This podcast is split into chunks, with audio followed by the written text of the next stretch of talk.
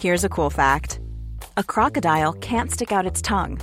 Another cool fact you can get short term health insurance for a month or just under a year in some states. United Healthcare short term insurance plans are designed for people who are between jobs, coming off their parents' plan, or turning a side hustle into a full time gig. Underwritten by Golden Rule Insurance Company, they offer flexible, budget friendly coverage with access to a nationwide network of doctors and hospitals. Get more cool facts about United Healthcare short term plans at uh1.com.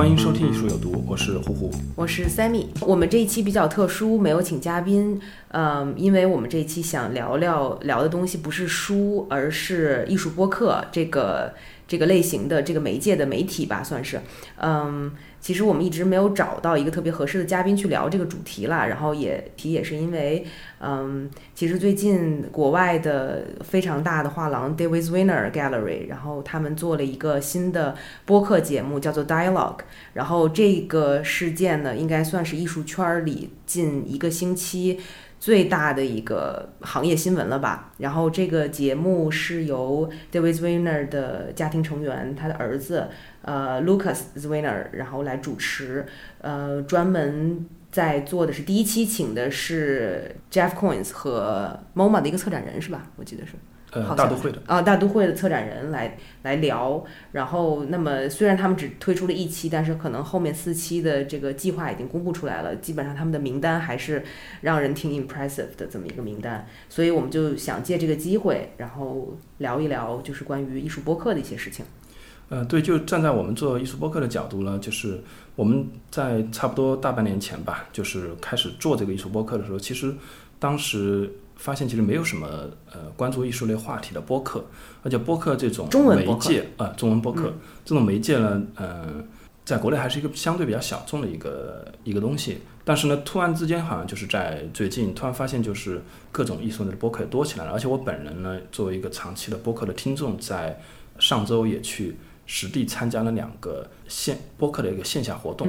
所以就是呃，我觉得有必要就是作为我们播客本身呢，到了第八期呢，做一个阶段性的一个一个呃总结，也是随着就是前一段时间苹果 Podcast 对我们的推荐，就是呃突然之间多了非常多的一个听众群体，那听众呢也不太了解我们，我们也不太了解听众，所以呢这期呢我们就就播客这个媒介这种形式来呃展开聊一下。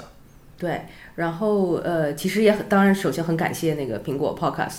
苹果播客平台来推荐我们，然后让我们获得了很多的新的听众，这个让我们很高兴。然后其实我们在做第一期之前录过一期试播，呃，就是专门在聊为什么我们要做播客，所以也想说那一期因为没有播出来，所以也想说借这个机会可以聊一聊我们当时的初衷。我我今天其实重新听了一下，当时我们还叫做未定名艺术播客啊，对。对，当时那期录的还挺生涩的。嗯，其实这个事情也是我主动开始去去找胡胡做的一件事情。对。然后呃，起因也是因为我其实一直有长期收听英文播客的习惯，然后有长期收听英文艺术播客的习惯。嗯，但是我一直没有找到一档就是我想要去听的中文类的艺术的播客。其实最开始的想象很简单，就想说，既然没有中文类的播客，然后我又。作为一个前媒体人，很想要去发声，那么为什么我们自己不去做一下这件事情？然后我当时就想要去找一个搭档，其实很快的想到了呼呼。但其实你找我的时候，你不知道我本身也是一个长期的一个对对对，我只是觉得 就是对，只是就是两个前媒体人，然后平时有偶尔有一些交流，然后觉得胡胡也是一个兴趣很广广泛，然后对不单是对艺术，对其他领域都很有见地，也嗯很有兴趣。可以打住。对对对。然后其实其实三妹去年来找我的时候呢，就是我当时也在考虑。但是很快答应了，嗯，为什么？因为我其实，在差不多四五年前，其实就开始在不知什么时候就突然养养成了一个听播客的这么一个习惯。嗯，那播客呢，其实最近几年也不能说有一个愈演愈烈的一个趋势，但确实就是说我感觉到越来越多的人在听。但是呢，在差不多四五年前，其实这个听众群体还比较小。我记得我当时是在知乎上。发现了 IPN 这么一个播客，嗯然后就听了他们一系列的一个节目。然后介绍一下 IPN 是什么吗？呃，IPN 是我在知乎上关注了一个叫李如一的一个用户，嗯，那么他之前在现代传播，嗯，可能你们还算 那个前呃不能是同一个时期，但都供职于一个机构。那后来呢，他自己在他当时做这个播客是比较比较超前的，那个时候国内的这种播客节目还比较少。那他当时其实想做的是一个播客网络，那这个播客网络下面其实除了他做的 IT 公论以外呢，还有其他的几档节目，而且好几档跟艺术相关。那么，所以当时其实我已经在听一些跟艺术相关的播客，但是呢，嗯，他们跟当代艺术没有太大的一个相关性。嗯那么有一些和古代艺术啊、佛教建筑啊，嗯呃，或者是像国外的博物馆啊等等这样的节目相关的内容，但是呃比较少。就是我们我跟 Sammy 作为呃国内的当代艺术圈的一个从业者的话呢，比较少涉及到我们所关心的东西。对，所以其实 Sammy 你找我的时候呢，我其实我我其实本来只是把听播客当成一个纯粹的爱好，啊，我觉得这这是一个很好的一个消磨你平时零碎的一个时间，或者是在你同时在做一些别的事情的时候，你可以用呃一边同时来听播客。那其实我没有想过要做一个艺术类的播客，而且我记得我当时跟你讨论过，就是说，因为我们都是从业者嘛，那其实我不想再多一份工作，对对对，所以呢，我当时其实我就不想把我们这个播客做成一个，尤其像我们以前又是做媒体人，就像我们每期都要讨论选题，都要去嗯。做策划，都要去，不想做成这样的一个性质的东西。但最近呢，就三明最开始提到了，就是说。像国外的一些画廊啊，包括一些这种拍卖行下面的艺术顾问公司啊等等，他们在做一些播客。我以前很少听国外的播客，是呃三米介绍之后呢，我就听了一下，我发现他们的思路其实是比较更像一个机构或者是一个媒体的性质，其实跟国内这几年呃兴起了很多播客不太一样。我觉得国内的播客其实更多呃不那么的机构化，不那么的正式化，但他们更随意，可能更能拉近跟听听众之间的距离吧。个人风格更强一点，可能。所以，我们接下来可能会讲一些我觉得国内国外的我们所熟悉的各自熟悉的一些播客的一些对区别，也给大家介绍一下。对，因为我觉得很有意思，就是说我跟胡胡两个人虽然对做播客播客这件事情都很有兴趣，我当时想的其实就是想做一个自己想听的艺术类播客。然后我最开始想的是，就是其实大家都知道很火的这个《锵锵三人行》，做了十八年停播的这个，我当时想说艺术圈也可以随便聊一聊嘛。我想这样的话，我们既不需要花太多的精力，但又又可以做一档节目出来，何乐而不为呢？每个星期找个人聊天呗。但是其实自己想的过于简单了。然后后后后来虎虎有提醒我，就是我们聊什么，其实。因为我们从业人员的这个身份，其实都很难深入的，或者是很难去聊得很有意思。那么胡胡建议就说，如果我们从一本书的这个角度来出发来切入，呃，艺术类的话题，可能是一个更好的方向。然后我觉得，哎，这这个好像比我原来想的更好，而且这样还可以更强迫我每星期都去读书。嗯、那确实事实也证明说，做了博客这个七期以后，读书量可能是去年的总和都要多。所以还是觉得挺受用的，但是我们两个人的其实听播客的兴趣点和爱好完全不同，嗯而且胡胡是听听中文播客比较多，然后我是听英文播客比较多，所以你可以介绍一下你知道的或者你在听的中文播客。嗯。呃，其实我听的这些，可能我们的听众群体里面，我相信很多都都在听或者有嗯重合的地方。我自己其实呃，经过差不多四五年的一个累积吧，我现在关注的播客大概有二十几个。所以其实已经到了有点听不过来，嗯但同时呢，就是播客对我来讲，就是说，在我平时工作之余的话，我关注的内容里面，它的那个优先级还是比较高的。就比如说，其实像现在，比如说，如果我在追了一部美剧或者一部什么电影上映了，那我很可能我觉得，嗯、我最近在更新的播客，我先听完了，我再去。追这个美剧，或者最近或或者这个星期我就不追了，我放到下个星期，或者干脆我就等它全部更新完了再看。嗯，但是呢，呃，很多我经常关心的一些播客呢，我可能不会特别想听的，其实还是还是总是觉得很快就听完了。嗯，所以你听的类别是哪一种？呃，其实最开始已经提到了，我相信我们的听众里面应该也有很多是 iPn 的听众。嗯，那从 iPn 之后呢，就是我除了，因为我总觉得那个苹果的那个 Podcast 用的不是很习惯，当然现在可能更习惯一些，因为我们的播客在上面更新的、呃比较多。后来我在网易云音乐上面嗯那个关注了一些播客，那我自己最近。听的比较多的，呃，有一个叫翻转电台，它不是一个很娱乐化的一个播客，但它讲很多，就是说媒介本身啊，甚至在前面的时候还还通过流经通识读本啊，讲一些呃哲学啊、思想史方面的东西。那我觉得这个对我来讲，就是说是一个很好的补充。嗯，呃，因为我平时就是涉猎这方面，关注这方面比较少一点。嗯，然后另外就是艺术类的播客的话呢，我最近听的比较多的是陆书。嗯，呃，其实我上周就是去参加了陆书和灭茶苦茶这两个播客，其实都是跟 IPN 有关。嗯，他们的线下活活动。一个是在上海交大徐汇校区的一个咖啡厅，嗯。另外一个是在张江高科，浦东张江高科的一个比较适合做活动的一个场地，嗯，基本上都是一个线下讲座的性嗯质。，那你可以介绍一下这两个播客讲的什么？嗯，其实灭茶普茶呢是李如一在去了日本之后做的一个关于日本文化的一个播客，那它的宗旨就是我们要去活用日本嗯，的一些文化，那他每次是有嘉宾吗？所以不是全都是他一个人讲。嗯呃，所以他比较像是一个在不断的输出他的想法和价值观的这么一个播客。那从头讲到尾，可能呃不像对谈类或者是好多人一起那个聊天的那样轻松，或者是气氛比较活跃，但是呢，基本上都是他经过思考的一些东西。你觉得干货很多是吗？其实其实他比较呃推崇的是一他自己自称为湿货，嗯他不太他不太推崇这个干货这个东西。干货就听起来有点像，呃，我要输出一个知识，教你一个技能，或者是马上让你学会一个什么东西。那 IPN 一直是希望就是说，可能是就像润物细无声的这样的一个状态，去让你、呃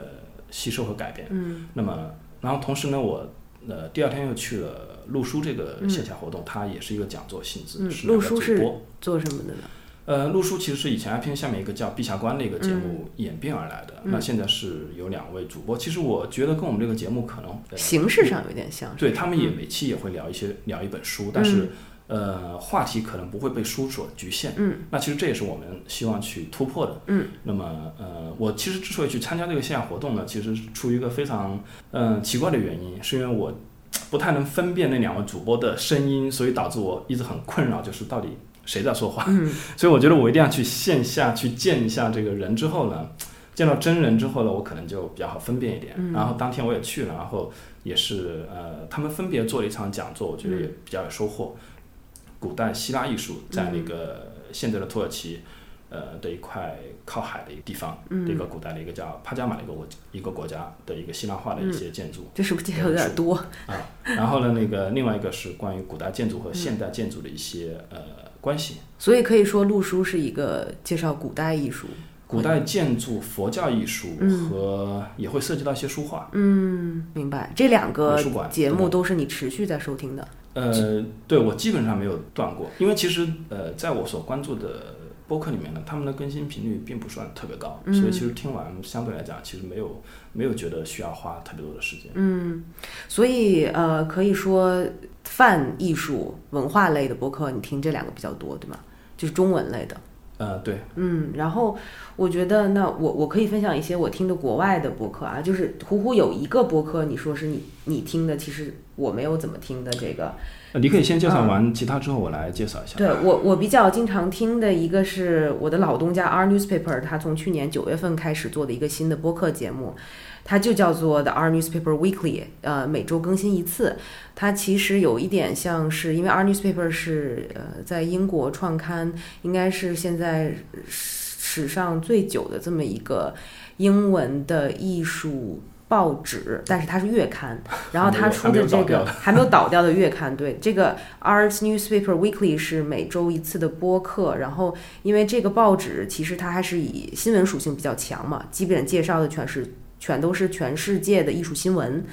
嗯，那的这个 weekly 这个 podcast 基本上也是依附于它本身每周所发生的新闻事件，或者是展览新开的展览也好啊，然后新的机构收藏也好呀，或者是某一处，比如说战争损坏的这种古建也好啊等等，根据这个呃这周发生的事件，然后去有一个主播，然后去采访一些相关的人士的这么一个播客。呃，其实刚开始时期，我很明显的发现他们是有一个磨合期的。刚开始很差劲，很差劲，就是完全听不下去。但是到后面，从第十一期吧，我可以说就是开始做的很，就是很 smooth，然后就很顺，然后请的人来说的干货呀，包括问的问题啊，基本上就有一种 上道了的感觉。所以到现在，我看到呼呼统计了，已经做了三十八期了。然后这是我一直在持续收听的。另外一个是，嗯，In Other Words，In Other Words 是，呃，应该算是美国的一个公司做的，叫做 Art Agency Partners，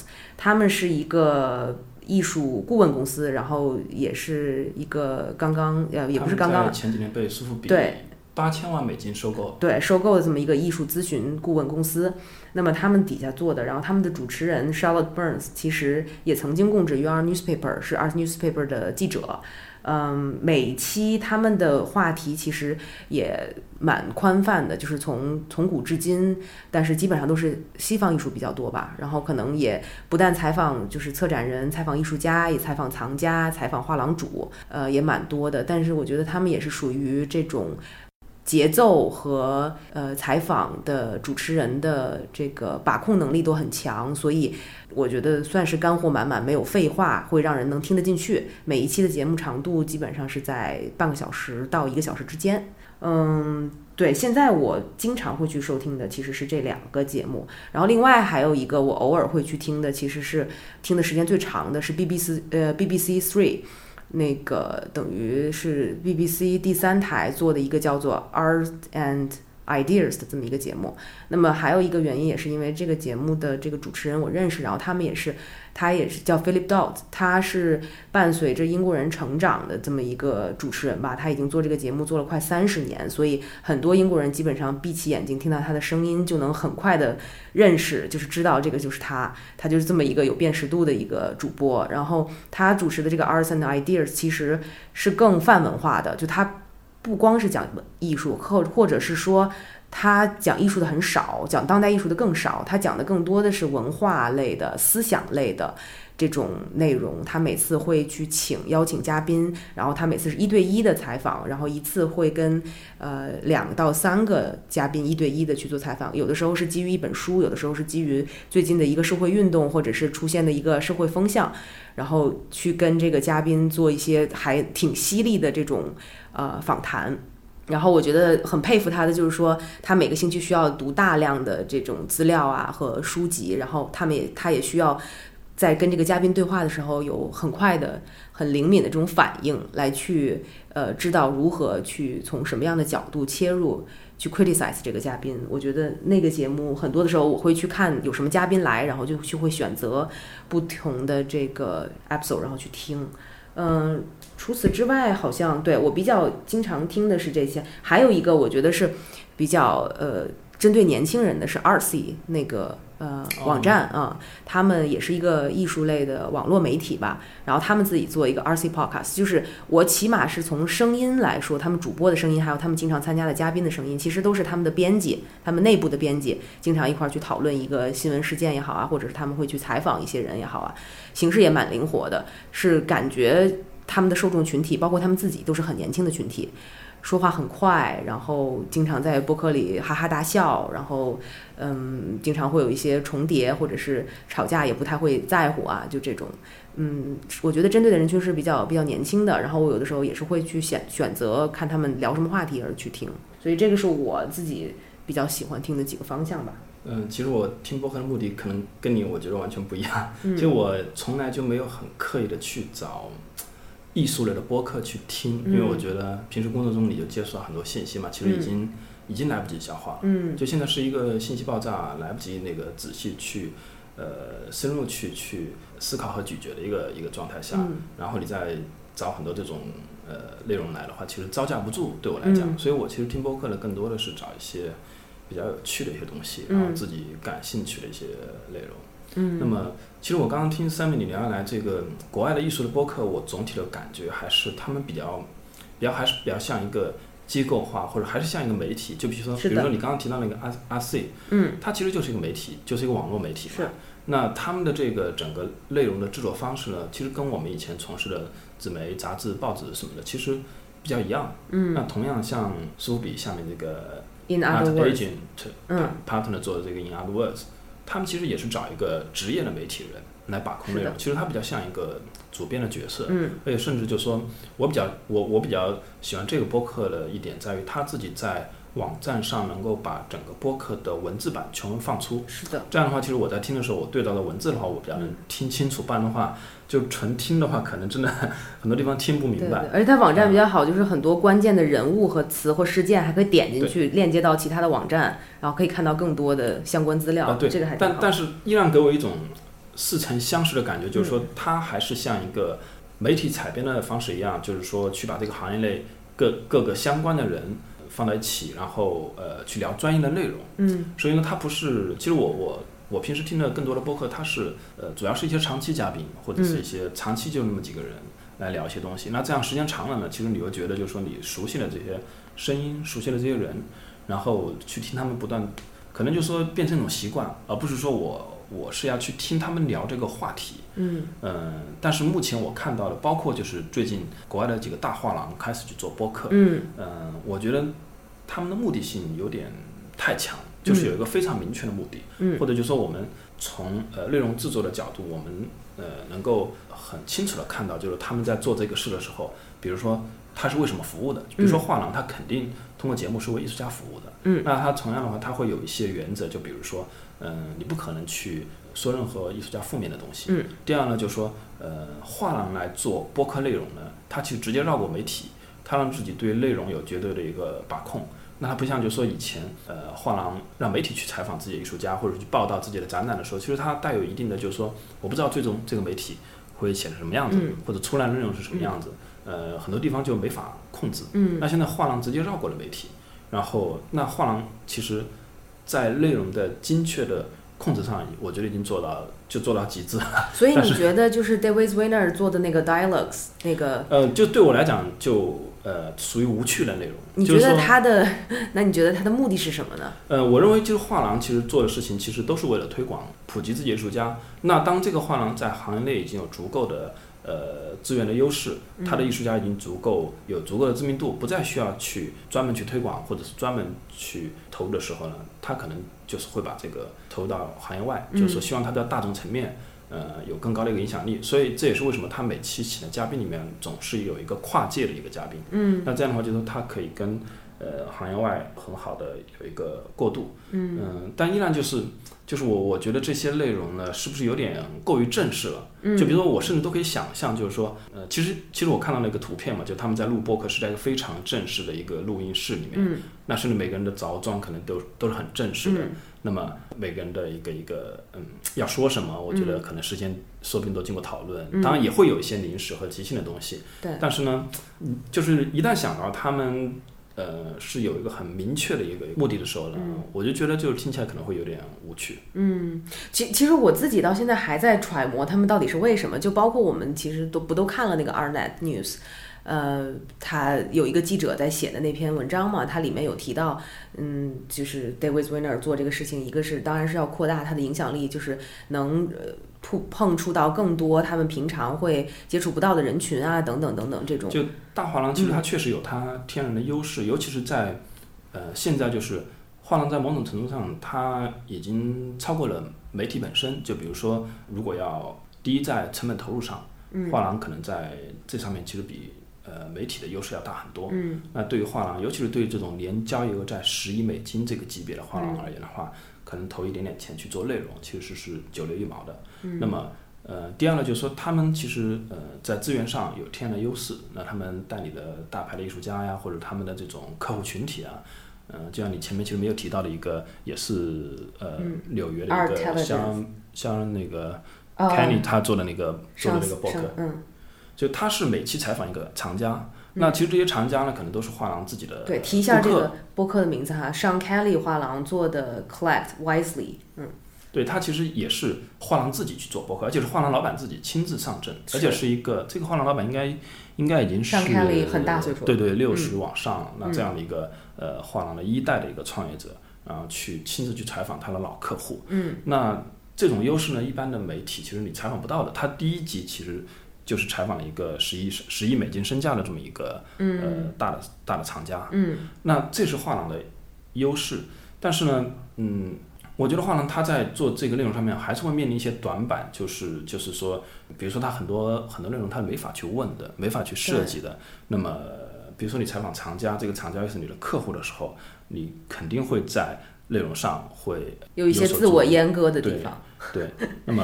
对，所以我就觉得上 Kelly 那个我听了两集就觉得没什么意思，除非我真的是对这个藏家本人的收藏特别感兴趣，我才会去愿意去听他的故事。然后否则的话，我不愿意听一个藏家就是不停的去讲自己如何成功的收藏。我之前也有也也有跟胡胡提过上 Kelly 的这个，我听了三集。首先，他基本上都是在他不定期更新，然后。不是一个 regular 的一个项目，然后它很多时候都是在 fair 上，在这个博览会当中，可能拉过来的一个人，你能听到背后很嘈杂的声音，呃，然后来直接来录播课的。然后它里面提到的很多艺术，就是这个藏家在说很多故事的时候，其实我都觉得，我如果是这个主持人，我如果是记者的话，我一定会抓住这个点，然后去反问他，或者是去质疑他。但是商凯利没有这么去做，我或者是甚至说他不能去做，因为他不能就是不给自己的藏家一些面子嘛，让他肯定是让他继继续说下去的。结果说到最后，可能这藏家都觉得，哎呀，我好像说的有点矛盾啊，不好意思啊，就是我就觉得，呃，这样的东西没有什么特别大的价值。就是我嗯，怎么去解释就是画廊去做播客这个事呢？反正我今天想了一下呢，我我我觉得是这样，就是在艺术行业内呢，就是我们可以看到画廊跟拍卖行的这个资源和权力越来越集中。那么呃，互联网对这两者其实没有什么冲击。我们当我们去说去中心化的时候，我们会发现画廊跟拍卖行没有被去中心化，相反，他们更中心化了。但是呢，媒体真的是被去中心化了，嗯无论是国内还是国外。那比如说国内，其实自媒体啊，或者是呃网络上，我们随便一个公众号，说不定就说、呃比影响力要比会很大。当然，可能第二天又会起来一个新的公公众号，但是那国外其实应该也差不多类似。嗯，那就是说真正只有那个媒体被去中心化了。是的那媒体被中去中心化了之后呢，其实我觉得这也是画廊呃面临的问题。当他们希望媒体去做这么一个事的时候，他发现媒体已经没有能力，或者是他失去了在这上面的一个传播能力和商业价值。嗯，那画廊只好自己来做。嗯，但是呢，在内容形式上呢，我还是觉得它不是我理解上的那种播客，我觉得它还是一个采访。那就像那个拍卖公司经常会在预展现场循环播放的一些视频，嗯，然后或者是画廊艺术家个展的时候，会在入口的时候去循环播放一个艺术家的采访一样。我觉得现在本质上其实它是一类东西。但是对，而且其实我在想，你在说媒体去中心化这个这个过程当中，其实我想，如果画廊、拍卖行也好，他们想要把自己变成一个自媒体去做宣传的时候，各种传统的媒介，就是你是写文章也好，或者你是做电视视频采访也好，还是做播客也好，其实很简单的选择嘛。播客是最容易的，就是它是一个你可以不用字字斟酌去写字的。呃，就是你可以直接用嘴就说出来了，然后你的整个的录制制作成本都比做视频的影像的要简单的多。那么这个肯定是我觉得，如果在这三种媒介上面选择，那 no brainer 就是直接就会选选去做这个播客。还有一个，其实我在网上查了一下数据啊，就是美国，嗯，今年还是去年二零一七年，然后有一个数据就是说，呃，sixty eight million 就是六千八百万人有每个月听播客习惯。那么这个人数还是，如果这个数据是真的的话，那么这个数字还是挺庞大的。如果说有六千八百万人都有听播客的习惯，而且这个数字其实是在过去的五年之内 double 的，嗯，翻了倍的。那对于画廊、对于拍卖行来说，那对于在自己去选择什么样的媒介去进行自媒体的传播的时候，那肯定是会选择播客这个这个媒介的。嗯，它毕竟是最容易制作的这么一个。我先讲一个题外话，其实、呃前几天我看到一个我们呃行业内的一个纸媒的一个出品人，然后呢，因为微信公众号刚出了一个那个新的功能嘛，就他可以看到，比如说你有多少个朋友看过这篇文章，嗯，然后他发现他的朋友圈居然只有七十一个人看过这篇文章，但是呢，那篇文章其实有可能，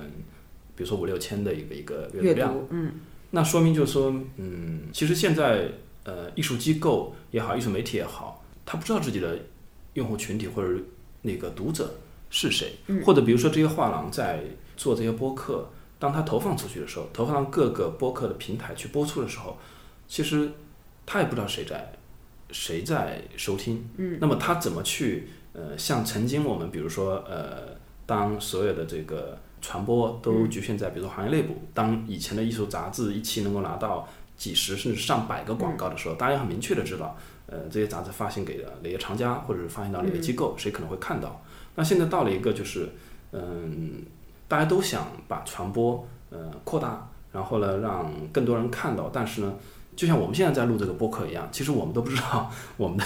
听众群体是谁，而且甚至就是说从我们做这个播客的动机上来讲，我没有很明确说我们要做一个服务于某个群体，或者是很商业化 给谁听的这么一个播客。其实，其实我们从我们各自的角度呢，都还是因为就是说各自有一些呃做播客的理由，包括我们对这个播客定位，嗯，艺术有毒，呃，可以督促自己去读本书，而且在做了。几期之后呢，我们发现其实确实有的时候一本书它往往可能只是一个引子，它里面的内容其实不足以呃单独构成一个话题，或者是单独去对它进行评论。我们要可能要把它展开到一个更大的范围，然后把它串在一个更大的背景下面去谈，可能可能才会发现它的一个讨论的价值出来。那这是我们在做这个播客到现在为止，就是说呃我们的一些感受。但是呢，如果这个播客一开始是一个非常功利性的，然后非常有呃具体的目标的这么一个播客的话，其实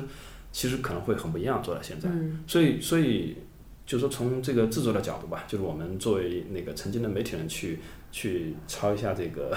别人去制作内容的这么一个帮别人去抄一下新闻，我觉得他们迟早会遇到一个这样的问题，就是说你是为谁做的？没错，而且我我其实我们两个人在录播客之前都有稍微讨论一下，就是关于画廊。主或者是这种大的当代艺术画廊在做播客必定会遇到的一些问题，首先就是我们都非常不看好这些。博客的未来就可能有点觉得，尤其是其实我到现在还没有捉捉摸清楚这 David Winner 到底未来是怎么走。但是起码在 Sean Kelly 这个 Clark Wesley 的方向来看的话，我觉得这个东西只是他可能玩票这么一下子，未来是做不持久的。就是我刚才说的那些理由了，还有包括 Listen Gallery 也做了一个叫 On Air，但是这个东西是在。苹果其实这些这些播客你不跟我说，我真的不知道。就像就像我作为一个听了差不多五年播客的人，其实我平时我在无论是线下还是线上，我几乎就没有注意到我身边的人，或者是比如说我朋友圈有人在谈论我听的这些东西，我就感觉好像这个听播客的群体跟艺术圈的群体的这个。呃，真正的一个圈子内的一个交叉并不大，非常非常的小。嗯，那同样的就是，就像 Sam 你刚刚提到，就是说，虽然画廊去做播客这个新闻在最近是一个话题，嗯，但事实上呢，我我还搜索了一下，嗯，我朋友圈差不多呃近五千人的一个朋友圈里面，用播客这个关键词，其实搜不到搜不到什么人，没有人提过这个这个词，嗯就就很可能三天之后，他就没有人没有人记住了，嗯。对，但是确实这个是我朋友圈里也刷屏比较多的，而且包括我们其实都有认识的人知道，呃，我们知道的人都现在在准备或者是正在录制新的艺术播客，中文的艺术播客。所以我觉得还是有很多人对这个方向播客这个媒介很好奇，然后在跃跃欲试的想要加入进来吧。嗯，呃，我我在这里我想分享一个，其实我前几天我在应该是《阿特里斯 paper》中文版上面的一篇文章。关于奈良美智的，嗯，那我之前不知道，其实奈良美智也是一个，而且他是一个非常重度的一个播客，他不仅是爱好者，他自己做播客，嗯，那我我其实现在想把这篇文章这两段读一下吧。这篇文章叫奈良美智，百分之八十的人生与艺术无关。与此同时，我现在也是一位播客，我拥有一个自己的无线电台和每期两小时的广播节目，在里面我可以谈论自己喜欢的音乐，这是我近年来一直在做的事。每个周日我都会播出自己制作的这两小时节目，谈论人生，涉及到艺术的并不多，谈论音乐与我生活的关系，谈论我青年时期听音乐的经历。这档广播节目的全部制作都由我一个人独，呃，单独完成，从录音、混音到剪辑，最终制作出两个小时的节目。甚至是在大型展览临近的时候，我也从不缺席。这个电台是一项探索性的工作，我并不从中赚取利益。因为我感觉自己有必要为音乐付出一些，音乐给予了我大量的灵感，同时这是我的义务工作，已经坚持了三年，这当中可能展现了我百分之八十的个性，在广播中谈论的过程，也是我自己身份探寻的一个过程，我对自己有了更清晰的认识。然后这是夜莺采访，由翁佳若撰文，我当时看到的时候，其实我刷新了我对奈良美智的一个认识。虽然就是，嗯，奈良美智作为艺术家呢，其实我们都很熟悉，包括我自己可能也经手过一些他的作品，我们经常在展览和拍卖会上看到他的作品。但是其实你会发现，就是说。真实的他可能就是说，就像这个标题一样嘛，百分之八十的人生与艺术无关。嗯，包括就是奈良美智，我一直觉得是一被一位被误解的艺术家吧。就是说，大家可能对他的作品会有一些先入为主的一些想法，但事实上就是说，他在博客里面谈的可能更多的是一些音乐，因为我知道他他的绘画题材里面有很多是那种摇滚啊，会放一些乐器啊等等这些内容进去。所以我看到这段的时候，其实我觉得就是说，可能就是我对于播客的。认识会更契合一点，就是我觉得第一呢，播客可能不需要跟你做的事情或者是你的职业有关。第二呢，就是播客所传递和所谈论的东西呢，也不一定要不一定是一个非常严肃和非常有目的性的东西。嗯，因为比如说你如果是非常严肃的东西，你去写文章或者写书好了，它在我觉得它可能在传递效率和表达素养上可能还是更合适一点。嗯，但是播客它始终还是一个语言类的音频类的一个东西。那么，我始终觉得，就是说，它更多的是一种长期的一种习惯，甚至就是说是一种陪伴。起码就是说我我听那些播客呢，我觉得我当我听到一些熟悉的声音和一些主播的时候呢，我会进入到一个相对放松或者是一个脱离自己处在一个压力下的这么一个状态。对，但是其实我们知道，就是你说的这种状态。但是我在 今天我在听这个英文播客的时候，我真的是像在做功课，像工作一样，我在对照着一个。一个一个全文，然后像我平时看国国外的那个艺术市场新闻一样的一个状态，在听这些播客。明白，就是你说的那种呃，听众听播客的状态比较放松啊，觉得这是一个陪伴的那种状态。我觉得还是适用于挺小部部分的人，因为其实我们知道，像喜马拉雅呀，然后网易啊，包括蜻蜓啊这种大的平台，他们最受欢迎的类型的播客是什么？教育，就是。啊，其其实，在那个 Podcast 上面，你会发现排名前前几的吧，好像都是关于什么学英语啊，对对对对对，没错。然后就包括艺术类的，也都是要教你什么，教你艺术史，教你幅读读懂一幅画，就是还是这一类型的，教你学英语，教你营销，就是等等的。就感觉呃，在国内中国人听播客是不是还是呃？目的性或者功利心比较强呢，我不知道。然后我也是，其实也是因为这个原因，我觉得这些，我觉得当这些画廊在做播客的时候，他们是带有很强烈的目的心和很强烈的这种，他们想要去达到一定的目的，达到就是去可以碰触到更多的人。其实，其实这就是我想说的，就是说播客这个形式，往往它可能可能正好相反，就是说它不是你投入多么高，或者是你，它不会跟你的预期一样，就是说你制作特别特别精良的这种。节目不一定会起到那样的效果，反正我是这么看的。嗯，对，因为播客它其实有的时候适合一些低成本或者是一些呃普通人或者一些这种随意的一些东西是来传播。是，所以就是我就会怀疑这些画廊在设想他们的听众的时候是否有一个误解，是否这些他们设想中的听众根本不存在。啊，然后所以一个是从从他们这个目的性出发，第二是从他们本身内容天生自带的一些局限性出发。我觉得我就是他们做这些播客，最终就是不会做得下去。当然，啊而且如果他们能做得很好的话，那可能这个世界真的不太需要那些更专业或者更中立的媒体存在了。嗯，就是我上次上周去那个录书的线下节目，嗯，最后有听众提问嘛，就是向两位主播说，你们会不会？呃，推出类似那种课程类的、系统的去介绍建筑史或者美术史的这样的内容。嗯，那其实他们嗯，当时就回答就是不会这样去做，因为他们如果你如果需要需要这些东西呢，你可以去系统的去，比如说看书，或者其实网上可能已经有这样系统的，比如说课程，我相信可能有大学有这样的网上课程存在了。对，那么其实这也变相的就是透露出了，就是说。从制作播客的人的身份来讲，就是说，就是说，可能大家并没有把播客作为一种严格意义上的职业，或者是说一个完全，就像亮亮美智说的，就是说一个完全从中赚取利益或者怎么这样的一个东西。其实也可以说说，它就是怎怎么说呢？画廊就是你刚才说过，媒体去中心化之后，那么这个艺术行业，画廊也好，拍卖行也好的其他尝试，其实你不是。其实我倒是觉得。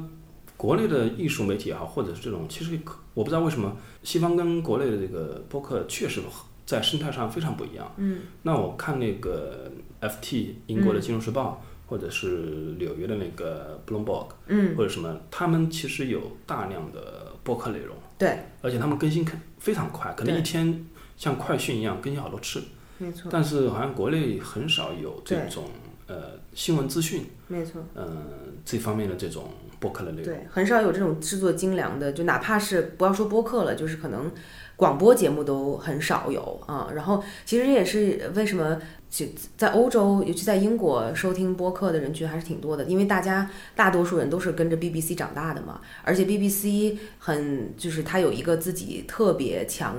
特别强有力的针对的人群，每一个电台都是一个都针对一样的，都针对某一类人群，比如说 BBC One，它可能就是 pop music，就是流行音乐，然后 BBC Two 就是 alternative music，就是针对年龄比较大的人，然后 BBC Three 就可能是其他的一些呃更实验性的东西啊，然后还有包括呃这个会会做一些思想类的、艺术类的、文化类的讨论。然后，那么 BBC Four 又是另外一种，就是它每一个台都会有一个专业的方向在。然后除此之外，其实美国的那个 NPR 就是 National Public Radio，他们的这个组织就是这个等于说是国家广播电台。那么他们旗下就四百个员工，然后有几十个电台，包括我经常去听的一些什么 KCRW 都是什么在 Santa Monica，其实跟我没有什么关系。然后我也从来都不去美国，我也不知道。但是就是听了这些播客，你就会感觉离那个地方很近。然后他们那个 Santa Monica 那个地方，他们的美术馆在展览什么东西啊，等等等等，就这些，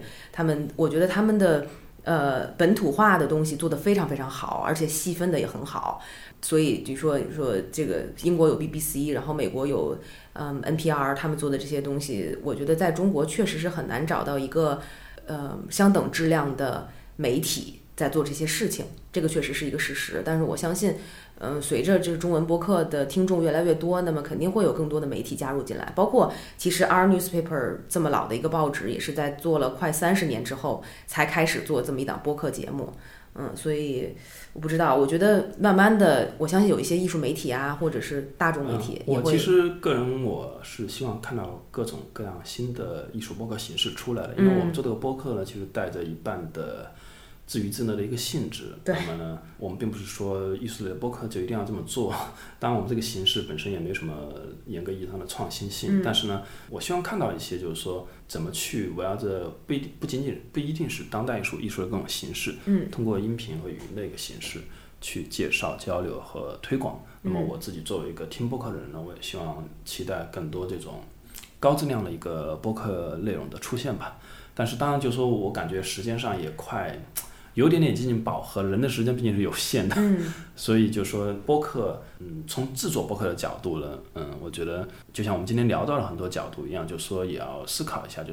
呃，为什么要去做播客？那么这个播客做出来，可能是给什么样的听众群体，或者是嗯、呃，会产生一些什么样的呃影响等等。嗯，呃可能多多多做一点思考吧。所以我觉得这一期其实是我们第一次真正的跑题啊，因为你在真正的那个闲聊，你在那个节目里面介绍我们是一个艺术跑题类节目，但我们其实前面几几期都是还是很认真的在围绕着一个话题。对一本书在在聊，所以这一期我们也介绍了一些，就是我们两个人各自都有在听的一些艺术类的播客。嗯。其实听众如果有他们特别喜欢听的艺术类播客，什么、什么语言的都好，英文也好，法语也好，嗯中文也好，都也可以我我还可以再推荐给我再。推荐两个，就是跟艺术没有关系，但是呢我自己会一直在听的，一个叫优斯迪巴，嗯与音乐有点关系，但是呢其实已经他们的话题已经很宽泛了。那么嗯还有一个是加州幺零幺，是一个在北美的一个华人做了一档可能跟历史、嗯呃时政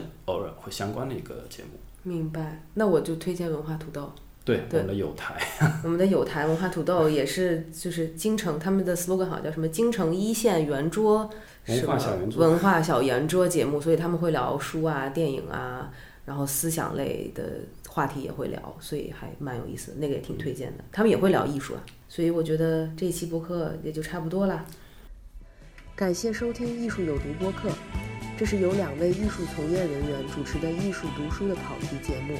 我们的节目可以在 Artist Poison 官方网站、苹果播客、喜马拉雅电台、网易云音乐以及荔枝电台上收听。